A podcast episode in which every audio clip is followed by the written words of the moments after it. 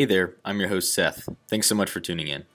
This is a podcast that inspires positive conversations about safety, whitewater, education, and any other topics that have a beneficial impact on this amazing community I've grown to enjoy so much. So sit back, listen, and most importantly, brace yourself. On this episode, I have the privilege of speaking with Chris Wing about experiential education and its impact on the whitewater community.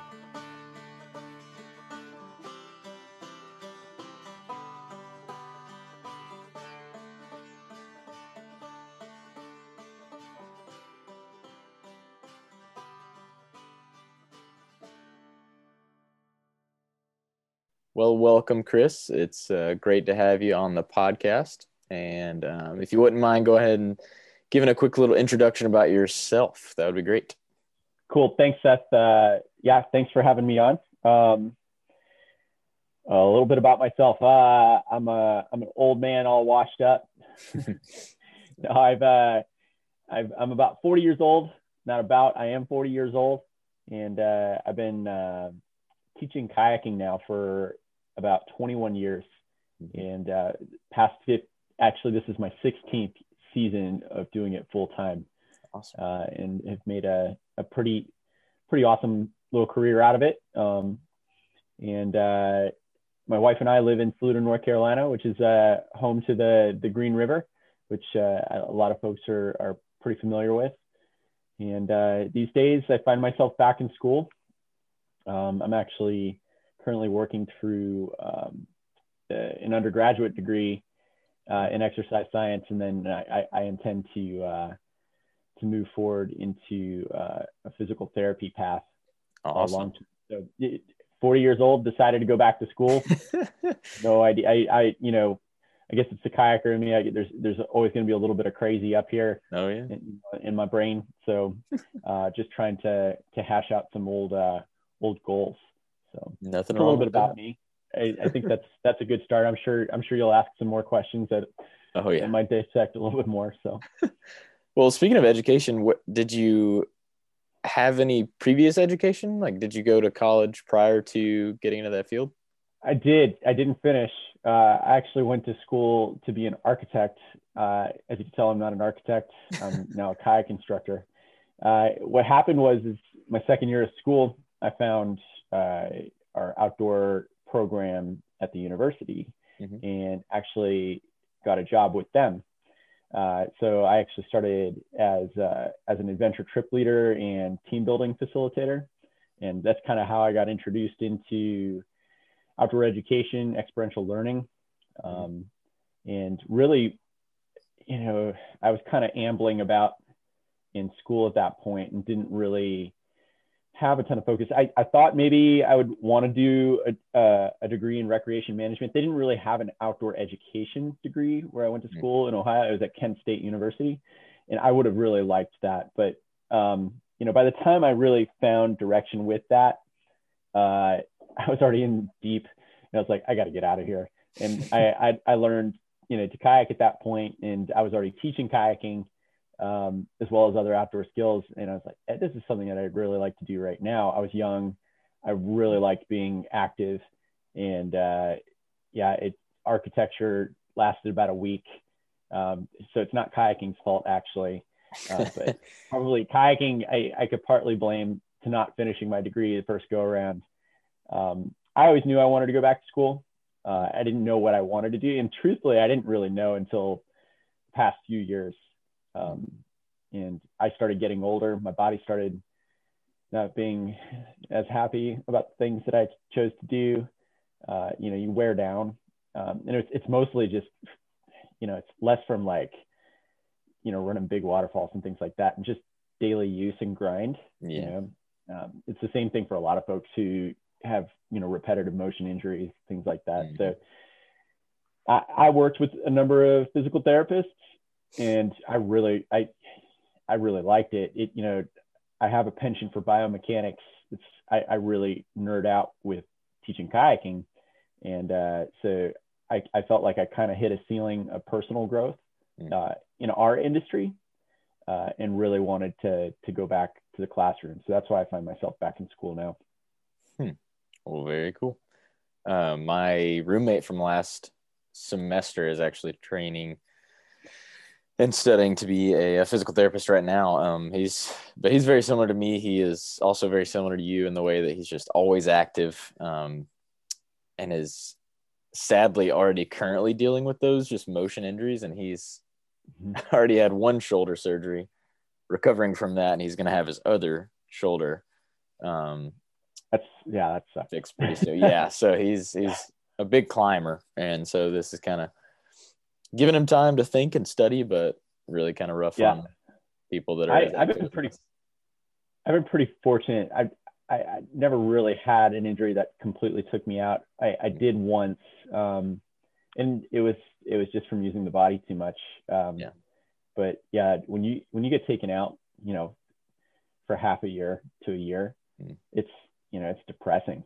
Like it, there's there's a lot of things folks think about injuries. You know, like well that sucks. He can't he or she can't do what they really want to do. Well, there's a whole another list of problems that come along with that. You know, a lot of those are emotional too. Yeah. Um, I was really fortunate when I got hurt. I, my my biggest injury was a was a, a uh, sternoclavicular separation, which is this joint right here. If you like put your finger on your uh, you know the bone right between your sternum and your clavicle, that joint that separated, and that was a weird one. Okay. Um, but I uh, I started dating my wife at that time, and she was she was huge in helping me just kind of keep my spirits up. Um, you know, I I was still pretty young, and I was pretty uh, kind of coming off that period of my life where I was just young and liberated. Uh, so in some ways, kind of alone. So it was nice to have a partner, you know, that was there to to help, yeah. you know, kind of give me a shoulder to cry on. Goodness. I didn't even know that could be separated right there. Mm-hmm. yeah, it's actually a really important joint. it's, you know, it's, it's like the last joint that connects your arm to your body. Um, so when you think about the shoulder girdle, you know, uh, a lot of folks think about the AC joint or, you know, where the, the head of the, the, the humerus kind of attaches mm-hmm. into, uh, you know, the clavicle or the, the I see. I, you can tell I'm a little bit uh, uh, addled right now. I, have been my face has been stuffed in books, but lately it's been chemistry, so mm. having a tough time recalling some of the the bones. Anyways, AC joint. That's that's usually the one that a lot of folks have issues with. Mm-hmm. Yeah. yeah, I. When was that? I think I want to say around eighth grade. I broke the head off of the humerus and. Whew have always had issues with that now. Like my left arm's significantly shorter than my right arm now. Yeah. So, you know, as a paddler and climber, it's awkward having to deal with that and changing techniques and stuff. It's like a full two inches shorter. So it's a little bit awkward at times, but you know. Wait, how, you said eighth grade? Yeah. Yeah. It was, um, yeah, I used to race motocross and broke the, yeah, fell pretty hard and broke the head of the humerus off. And how, how did, how did they even repair that? Do they, I, just was in a sling for a long time because um, it was so far up they couldn't really do anything. That sounds terrible. That, yes, not fun. not fun. Needless to say, you don't do motocross anymore, do you? I, I do not. No, I do not. Yeah. it's a scary sport. Yeah. Well, um, one question I wanted to ask was what inspired you to pursue education? Like, why do you want? Why did you want to teach in the first place? That's a good question. I I don't know that I had. You know, I didn't have like this uh, this epiphany. Mm-hmm. Um, it kind of, again, it, it's kind of like with that job, it kind of fell in my lap.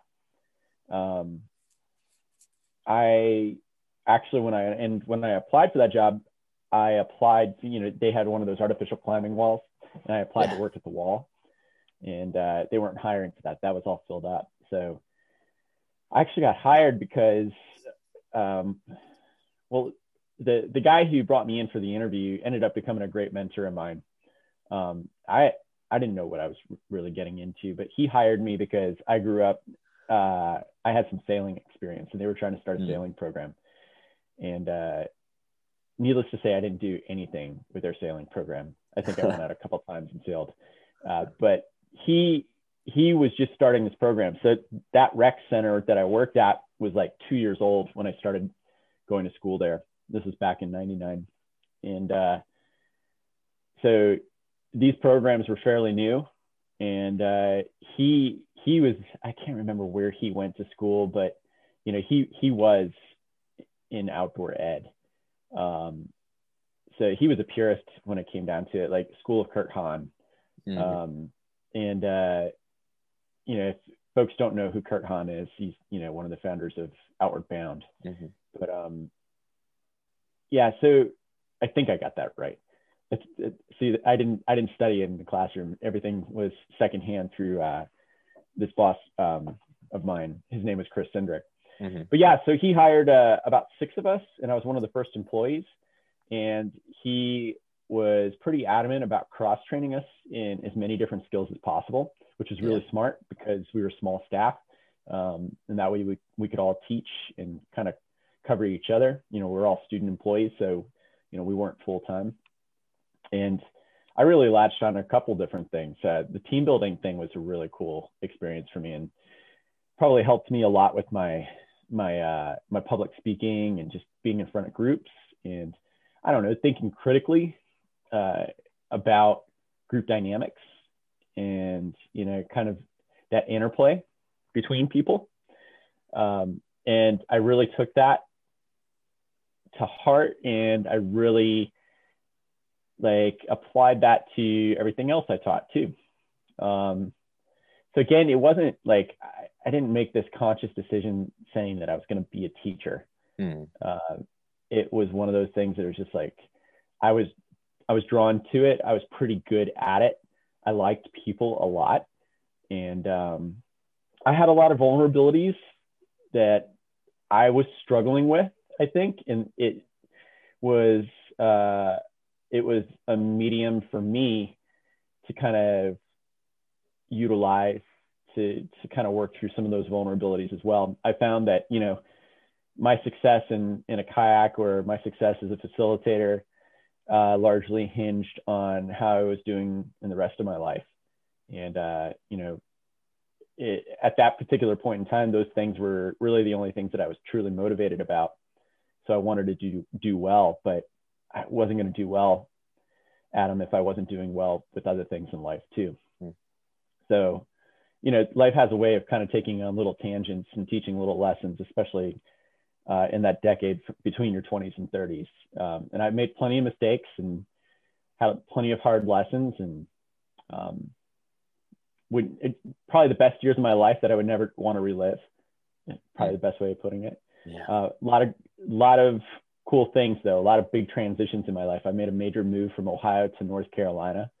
Uh, you know, and nobody in Ohio like I what I was when I was telling people what I was going to do, even even the girl that I was dating at the time said she looked at me cross-eyed, like you're you're going to go and do what? um, and uh, you know, needless to say, we we didn't continue dating that much longer after that. yeah. Um, so I had these goals, you know, and it was the thing that gave me focus. It, it was the thing that helped me work through vulnerability, and it was the thing that also helped me be social. Um, you know that social side of my life was a really important part of it too. So uh, i got to move into a community down here in north carolina that i really uh, I, I, thrived in. Um, so i don't remember the original question seth which is pretty typical of you know how these things go sometimes. Yeah. Um, but hopefully that answers your question. I think you asked why did i want to teach? And uh, yes along those lines yeah.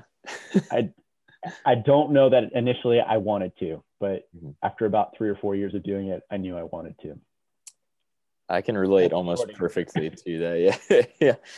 Um, in the program that I'm very close to completing right now, we have very similar opportunities and because I've been in it for a little over three and a half years. And so similar timeline of me being able to work through insecurities in a very similar way with stuff like being able to teach um, and facilitate a, an event at um, the outdoor ed conference up in brevard. They kind of swap that around colleges each year but we got to lead a group and do some activities and things like that and kind of be in charge of something. And so that things like that and those experiences are what kind of like you said are your where you're able to work through those vulnerabilities and yeah. kind of inspire you slowly along the way they're they're really empowering or really deflating oh, yeah. one of one of the two um, you either thrive in those environments or in grow or you you kind of crumble and you know uh, kind of shell up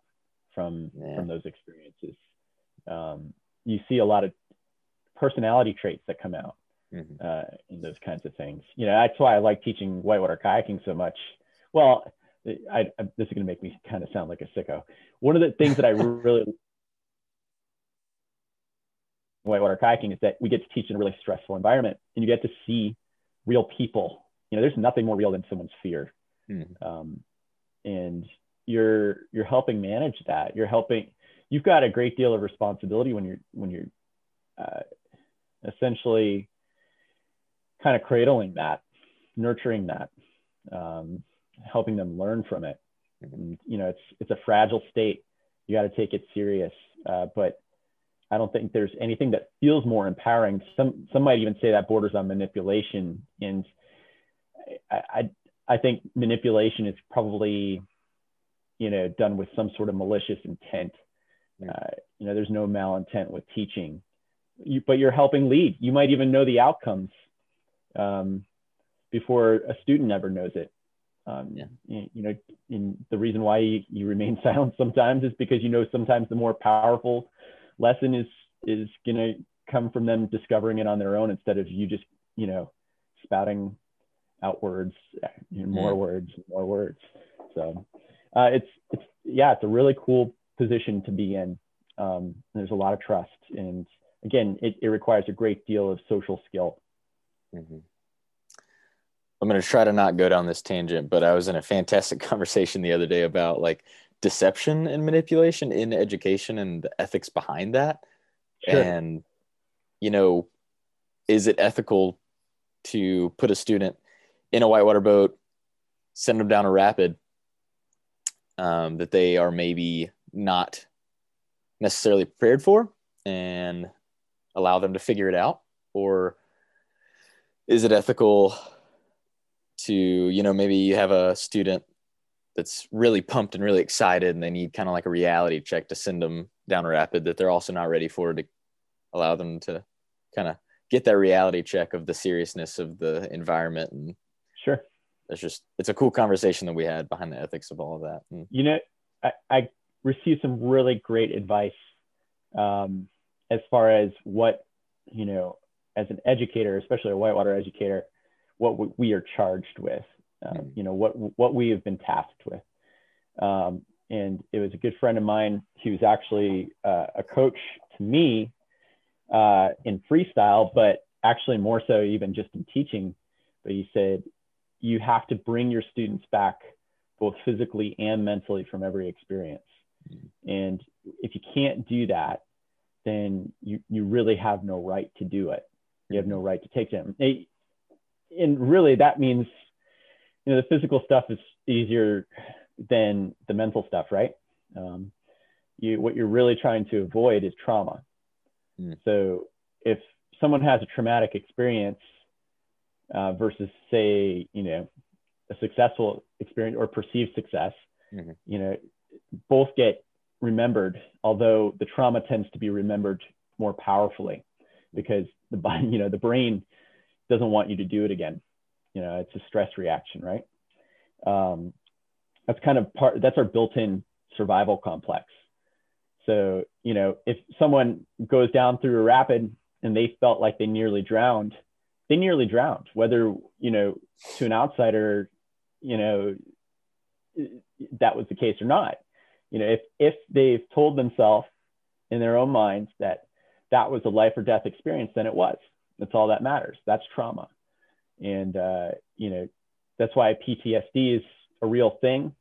That's why there are people who are, you know, who have dedicated careers to helping people with PTSD. Mm-hmm. We have to realize that, you know, our environment when it comes to teaching whitewater is a life or death environment. Mm-hmm. Like it does kill people. Um, now, when you look at the statistics of things and things like that, like the number of people who do have whitewater experiences and then the number of people who actually statistically die from that, it's pretty low, right? But you know, the thing is, is we are we aren't built for water. We don't breathe underwater. Mm-hmm. So you know, you put our head underneath the water. You know, those old that old software in your brain there is going to kick in and be like, hey, we've got to get out of this. And you know, again, you can you can remember those experiences in in really traumatic ways. And uh, so, you know, going back to your original point, which is, is it ethical to send somebody down a rapid, whether or not they have the skill or not, you know, you know, to make it a teachable moment, or mm-hmm. maybe they wanted to do it themselves. Is really can they come back from that experience? Can they process it, right? Mm-hmm. So, you know, can and really what we mean by process it is can they rationalize it? Um, you know, any traumatic experience can be rationalized, and it's usually rationalized best in the moment you know if you if you have a traumatic experience and you then walk away from that experience and you give that experience you know days weeks years whatever you further stigmatize that because what's going to happen is you have that stress reaction and you're going to try to avoid it. And you're building up this false reality in your mind right? Um, and you're going to continue to avoid it instead of having dealt with it. That's why you know there's a saying you got to get back on the horse. Mm and yeah. it, that's that's not just get back on the horse; it's the immediacy of it. Hmm. Um, but we also have to understand that's not a literal thing either. So what I mean by that is, you know, somebody goes and has a swim on a river and it's kind of traumatic for them. It doesn't mean you cram them right back in your in, in their kayak immediately and go go go go. Their heart rate hasn't even had a chance to come back down. Their brain is still like swimming in all of this stuff, and you know they haven't had an opportunity to rationalize. And in fact, now they're probably even more on edge and they're more likely to repeat, which then can further, um, you know, compound the, the trauma. So really, you know, if somebody has a legitimate traumatic experience on the river, they need time. You know, rationalization is a slow process. Like our brains work very, very inefficiently when it comes to the rational side of things. We are really efficient when it comes to survival.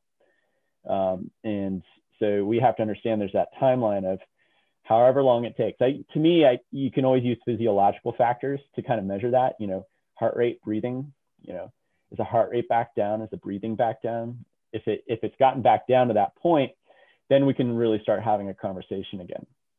Hmm. Um, probably the best thing not to do after somebody has a traumatic experience is immediately go up to them and say, "You know what you did wrong." uh, that's never a good idea.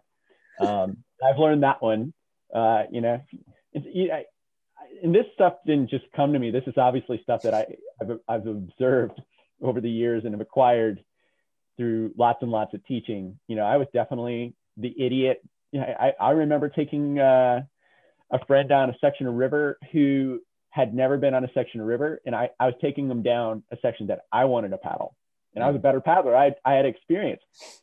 This dude ended up hitting his head so hard on a rock, he had a huge like he still talks about it this day. Hey, you remember that time you tried to kill me on a river? and uh, you know yeah. that's that was like in the first year year of my paddling. I was just looking for people to paddle with. I didn't mm-hmm. know. Like in, I was a kid. Like how was I supposed to know that these events could be like super traumatic? Like I I probably scared some people away from kayaking pretty early on in my career. Mm-hmm. But uh, you know, I think I've done a better job throughout my career um, and learned really quick, right? Um, so there, there's that too. But you know, I still make mistakes too, and that's the thing is as an educator is you really have to understand is like you're not you're not perfect. When a student comes to you, I think they expect perfection, and uh, that's a really unrealistic expectation. And uh, you know, I think one of the best things you can do as an educator is you can let people know that you are human that you, you don't have all of the answers, but that you are a curious person, that you are, you know, someone motivated by challenges, and that if they've got a question, that it becomes your question and you're going to help them find the answer to that. I think that's the mark of a good educator. But, you know, again, it kind of comes back to that statement and you know sometimes it's just little mantras that help us remember like all that stuff that i just said came back to what my my buddy billy said to me which is chris you don't get to be an educator unless you can bring them back both physically and mentally from every experience. And some some days that's easier uh, than other days. There there are days that that are really really tough, Um, but that's that's what I go into every day, um, and that's kind of how I think about it. I, at the end of the at the end of the day, I ask myself, all right, do do we know what we did today? Um, and we'll usually have you know a good a good period of time at the end of a lesson or something like that where we kind of process it. Hmm. Yeah, that that's definitely relatable. Um, I can think of some specific experiences where, like very specific instances where I think that a certain person did not necessarily come back fully mentally from an experience, and now still knowing them, I think they maybe shied away from a sport or an activity due to that. Oh, absolutely. Experience, yeah. I guarantee we we meet people that are dealing with that every day. Yeah. You know, in, not just in whitewater kayaking, but other experiences in their life as well. We're we're a society that does very poorly with trauma and any sort of um, mental distress. I hmm. think that's becoming more and more obvious and coming to the forefront of conversation more and more often. You know, the the old adages of "suck it up" or mm. you know uh, any, any, number of they're, they're probably more misogynistic than than anything else because it's male dominated a lot of the time. But uh, you know any of those those old sayings of you know like packing those emotions away and just kind of gritting through it there don't get me wrong there's a time and a place for those things where you have to right? Like if you're in a life or death situation you're it, you don't have time to be emotional. It's time to be gritty. It's time to to work through it. But you know, overall, you know, I in the whitewater community, especially, uh, I can't tell you like, you know, you get these big releases. You know, we got we've got one coming up in February. Cheoah always releases in February, and I always hear about people going off the couch. Of course, you know, they haven't been training all winter, and they go and have an absolutely terrible day. And you know, the way they deal with those emotions at the end of the day, they go and stand around the fire and drink a lot and probably don't talk about things not truthfully anyways. And you know it's more about propping uh, you know themselves up which is also you know it's a good thing. That's a defense mechanism in a way right? Um, but propping themselves up so that they don't look weak in front of others. It's okay to be weak. Like we have moments of weakness. Um, you know again we're human. We aren't perfect. And we weren't you know, I don't think we were ever meant to be perfect. And, uh, you know, in a lot of ways, that's what makes it beautiful is that it's the struggle. Um, you know, we didn't get to where we are by being what, what we are now. Like we, there was this process, mm. right? You know, and it all started from that first time we tried to walk. And when we learned, when we tried to learn to walk, we, we fell far more than we ever actually walked. So, and we forget that, you know, and kids didn't care, by the way, when they were learning, they had no ego about it. But, you know, we start to create this sense of self. It's probably somewhere in middle school where things started to get weird for most people, right? And, uh, you know, I think child, child and uh, adolescent psychology would probably tell you a lot more about that stuff. Mm-hmm. Well, speaking about the the process and you were kind of talking about the old sayings and stuff in the nitty gritty. Obviously, experiential education has changed a lot in just the past 20, 30 years. You know, you've you've been in this industry for long enough, I think, to see change. How do you think it's changed? Maybe specifically for the better, but maybe some ways that it hasn't, if any, or you know, what are what are what are some really obvious changes that has happened in in experiential education? I'd love to know. I, you know, and I don't know how deeply immersed I am in and true, like what I would call, I, obviously there's a very real element to teaching kayaking that is experiential learning. It's the pure sense mm-hmm. of it, right? But, you know, you, you've got like, I, when I think of experiential learning, I think of like the Outward Bounds, I think of the NOLS, yeah. Uh, those those traditional schools you know, you have the School of you have the School of Hahn. Um, you know, those big names that you learn if you go to if you go to school for like outdoor education, right? Mm-hmm. Um, I don't know like how that's changed yeah. um, because I haven't been dramatically. Uh, immersed in that. Uh, from a whitewater perspective, things have changed. You know, you, all you got to do is like look through the history of our sport. Um, you know, you used to really have to prove yourself before you were to step up to the next level, mm. right? It, it was somewhere around, you know, maybe it was the mid 90s or early 2000s where, you know, there was the big boom in the whitewater world. And I'm, I'm going to speak to whitewater world specifically because it's the world I know best. Mm-hmm. Um, but, you know, you have a drop off after this big growth. And you know everybody in the industry was trying to brainstorm like why you know what happened? Like what is it?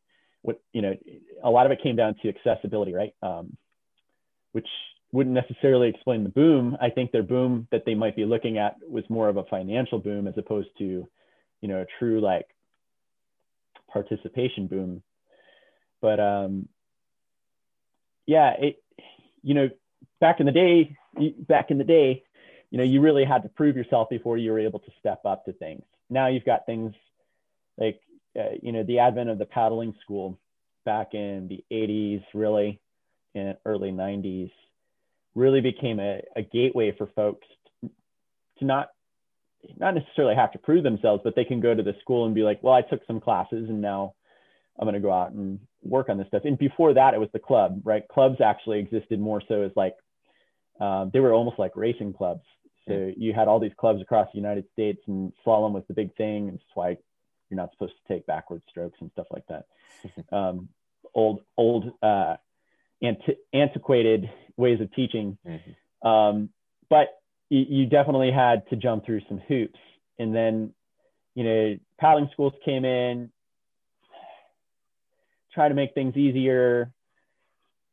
Kayak design changed, became far more forgiving. Um, the way we approach things and talked about things well we don't we, we want to make sure that they stay in the sport so we'll make sure that they do whatever they have to do or we'll do whatever we need to do to make sure that they stay in the sport i don't know like i i, I feel like there was kind of an un, kind of a, a code of conduct if you will that kind of got you know foggy and you know in the past I don't know, 10, 15 years, maybe it's been discussed a little bit, but there really hasn't been anybody that's been like, hey, you know, this is this is something that we really need to do. Um, so folks have some success. Uh, this is this is what we really need to sell, like is a method, if you will, right? Nobody agrees on a on a method, and it doesn't mean you have to agree entirely, but you know, I do think um, sticking to our methods has changed. I think as a sport, specifically, we've become. I want to I want to word this uh, correctly because this is uh, this is a big topic that you know obviously has some sensitivity to it as well. But you know there are some things that you just have to experience, like as a as an educator for, for example you know when i first started down here in north carolina i was taught to rescue every paddler, no matter what. Oh, oh, they flipped over. You better hand of God them and get them right side up. Mm-hmm. Like, I felt like that really does a disservice to a student. Um, and also, then you have a question of is the student even in the correct venue? Like, if they're if they're needing rescued all all the time, mm-hmm. Eh, are they are they in the appropriate place? You know, a lot of the time the answer is no. Um, also, additionally, if you're teaching and you're having to rescue all the time, am I in the proper venue for teaching? Um, but also, when you start rescuing all the time, what message are you sending somebody? Right? You know, mm-hmm. oh, what we're doing is really, really dangerous. I need to rescue you. Uh, you need me here by your side in order for you to do this. You know, and then you get this crutch. Um, you get this uh, dependency and really, what education is supposed to do is it's supposed to liberate a student, right? You give somebody knowledge that they can then take that knowledge and and go and apply it. So what I started seeing was a dependency as opposed to you know a liberation for students. Hmm. Um, you know, I also didn't like the message of, you know, flipping over is a bad thing.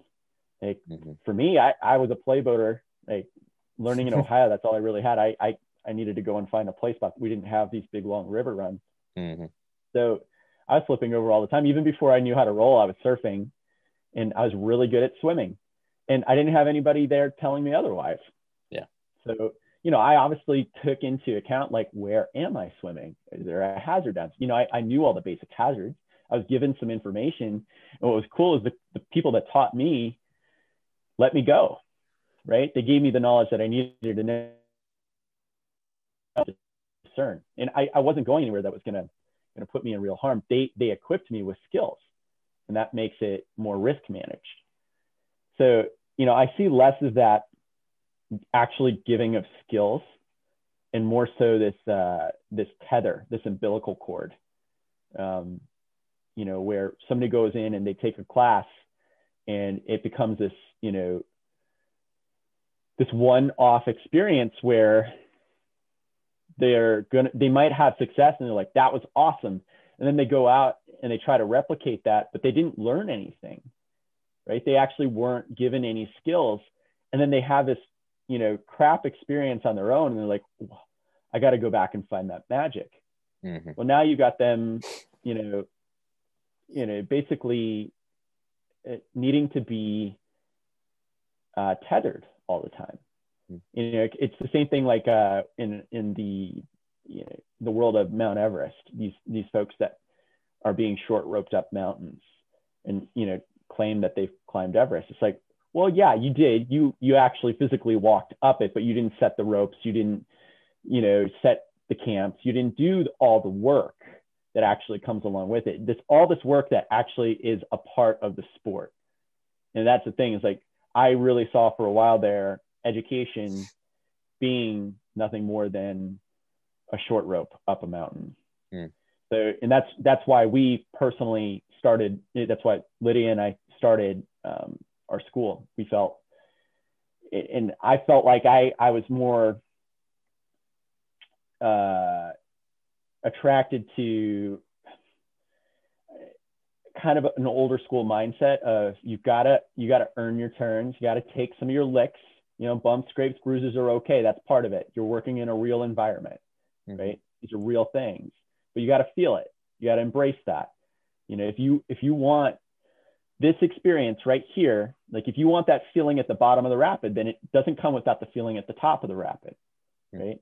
Doesn't come without the work, the scouting, the thinking critically, the setting of the safety, and you know, our our classes are notorious for being really long days on short sections of river because we really want people to work this process. Mm-hmm. And uh, you know, again, I think the mark of a good school then is that students don't necessarily come back.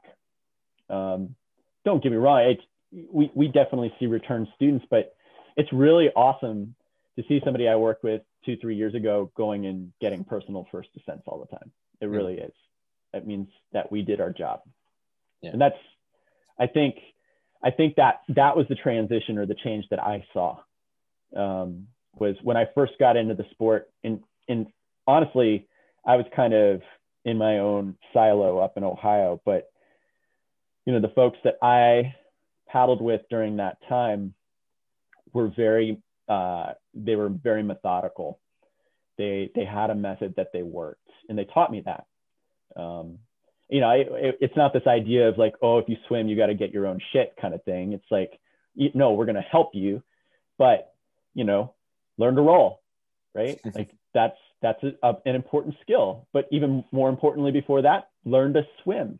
Mm-hmm. Like swimming is a skill, and not only that, your comfort with immersion with swimming is going to contribute to your comfort with immersion with rolling. If you're comfortable swimming, I bet you're going to be comfortable rolling, mm-hmm. right? So it's not cutting out any of those earlier skills. Like you do have to understand there is, you know, there there's there's there's rungs to those ladders. So yeah, and that's the transition I saw. Like again, when I when I moved down here and started seeing how other schools did it, uh, it was like, well, we can just take that rung out. Like there's no need for that rung. Like we, they, that's that's unnecessary work. Or you know, maybe that's something that the instructor can do for them. Like that's not what I, for me, again, coming from uh, a purist as far as outdoor education and experiential learning is you got to be in it, you got to feel it, and it's got it's, it's going to be raw and it's not always comfortable. Hmm. So, yeah. So basically a logical, more founded progression has developed, hopefully. And uh, it's also understanding that progressions uh, are malleable, um, movable, uh, understanding that folks can check box and you know an arbitrary amount of time on certain things.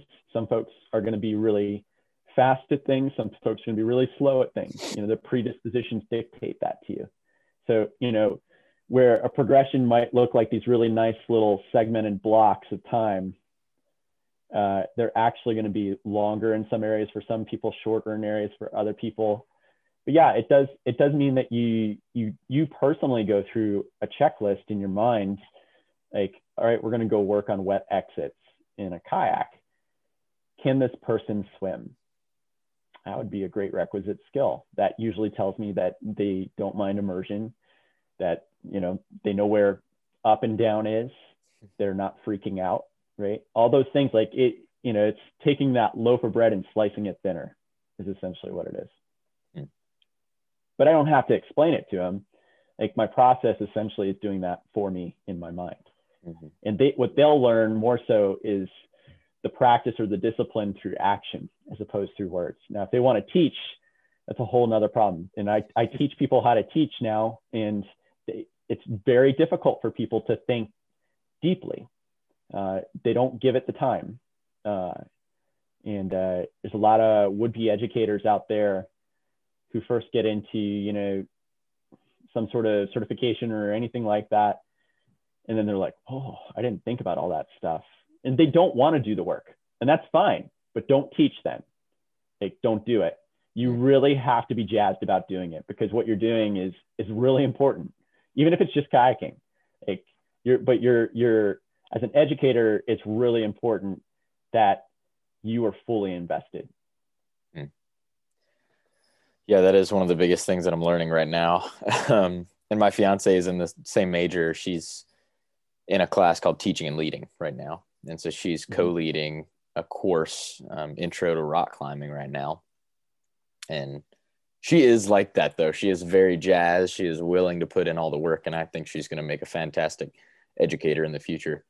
But me, on the other hand, I I have to I had to learn how to be really really willing to put in a lot of work and really think mm-hmm. things out when I'm leading and creating lesson plans and things like that. It's it was it was surprising. You know, our major or this industry to a lot of people seems like cop out almost. It seems a little bit on the easier side. I've heard. Well, it's, it's recreation. It's it, yes, exactly. Right. yeah. So how could it? How could it, there possibly be thought or work involved? oh, your your job is a vacation. Oh, bullshit. that is w- almost word for word things that I've heard from many people, and yeah, I don't I don't try to like get on my high horse and convince them otherwise, but I just take a second to like, no, there is a lot of thought, a lot of thought that goes into what we do, and a lot of debriefing and a lot of personal reflection. And it's it's challenging mentally to do yeah. kind of this this stuff. So and i think what can make it even more difficult too is a lot of the time what motivated us to get into it to begin with is it was our own recreation.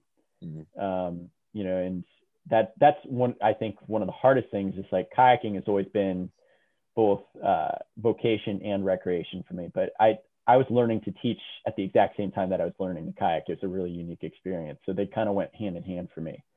Um, but you know, for folks who really are looking at it as like, oh, this will be a cool summer job. Don't get me wrong. There's plenty of places that'll hire you. They're looking for warm bodies to essentially keep people safe. Um, but you know, I think when it comes down to actual educator roles, it, that's not a summer job. Like you, you know, you think about the level of education that you, you, you know you, in, I'm sorry, you said your fiance, right? Yes, correct. Oh, congratulations. Oh, well, thank you. Um, thank you. yeah. Um, but uh, you know, the the amount of work and thought that you put into it is is not minimal, and uh, and shouldn't be marginalized. Uh, you know, again, you're dealing with, you're learning to deal, you're learning to communicate, and you're you're learning to be human. Uh, and uh, I don't think that I, you know, as far as endeavors in life, that that's one of the greatest endeavors you can ever, um, you know, go after for sure. Um, there's there's a lot of a lot of merit to to what a, that outdoor education and education is. Yeah. um, well, you know, as we kind of conclude, I wanted to ask you one more time if you had any other maybe encouraging little tidbits or advice for maybe some more of the like I guess beginner let's just call it beginner whitewater paddlers. Um maybe so the paddlers are folks like getting into education Mm. or, or or both. Don't do it. Run. Get out of it while you can. No, it's um, you know, for for the paddlers anyways, um, you know, is it the juice is worth the squeeze. You know, it took me four almost five years probably before I was actually a truly competent class four boater. Um, I was also really conservative, and that was primarily because I was I was my own paddling partner. Yeah, I broke the cardinal rule. I paddled by myself a lot, but in Ohio, I didn't really have much of a choice. I didn't have people that I could you know con into doing it. So I stayed on easier whitewater, and I really just I really enjoyed the feeling of flow. Um, you know, and I think that seat time more than anything else was the greatest benefit. It, it wasn't about it wasn't about how hard it was. It was more so about duration, uh, and familiarity and comfort. So you know, if you can find joy in the small things, and you know the actual pull of the current, and it's not truly just chasing adrenaline, then you're going to be a lifelong boater. Um, be careful, like you know, what do they say? The, the candle that burns brightest uh, burns out short. There's something like that. Yeah, yeah. I'm gonna totally butcher that, but um, yeah, you got to be careful about that. The burnout is a real thing. Um, for educators, you know, be all in. You know, if you're if you're really going to pursue something like this, and it doesn't have to be a lifelong pursuit, but if you're going to get into this, you know, two three years, you're going to learn a lot and you know in two three years too if you work for a good organization you're going to get a lot of training and uh, that training will last you know it, it will stick with you for a lifetime. Mhm. and it's all worth it. It all has application in real you know the real world if you will. Um, but I, I don't think anything gets more real than you know the raw elements of nature. So uh, i think the lessons you learn are are, are extremely profound. Mhm. but yeah eh, I think more than anything else for, for both those groups, duration, um, and uh, you know, kind of a thirst for for um, for knowledge, if you will. Not trying to not trying to sound too cliche. Awesome. Well, thanks so much. Um, it was great talking with you. Uh, I, that was a very insightful conversation, especially for someone like me, you know, emerging into both whitewater and education. I will definitely hold on to some of those some of those lessons. So, thanks so much for Awesome. coming on the podcast. Awesome, Seth. Thanks for having me. Thanks again for tuning in. As always, I would love to hear from you. If you have any questions, suggestions, or you'd like to be on an episode, please reach out to me on Instagram or Facebook. Thank you again to Belle Kinney and Cole Stinson for their help with our amazing artwork and music.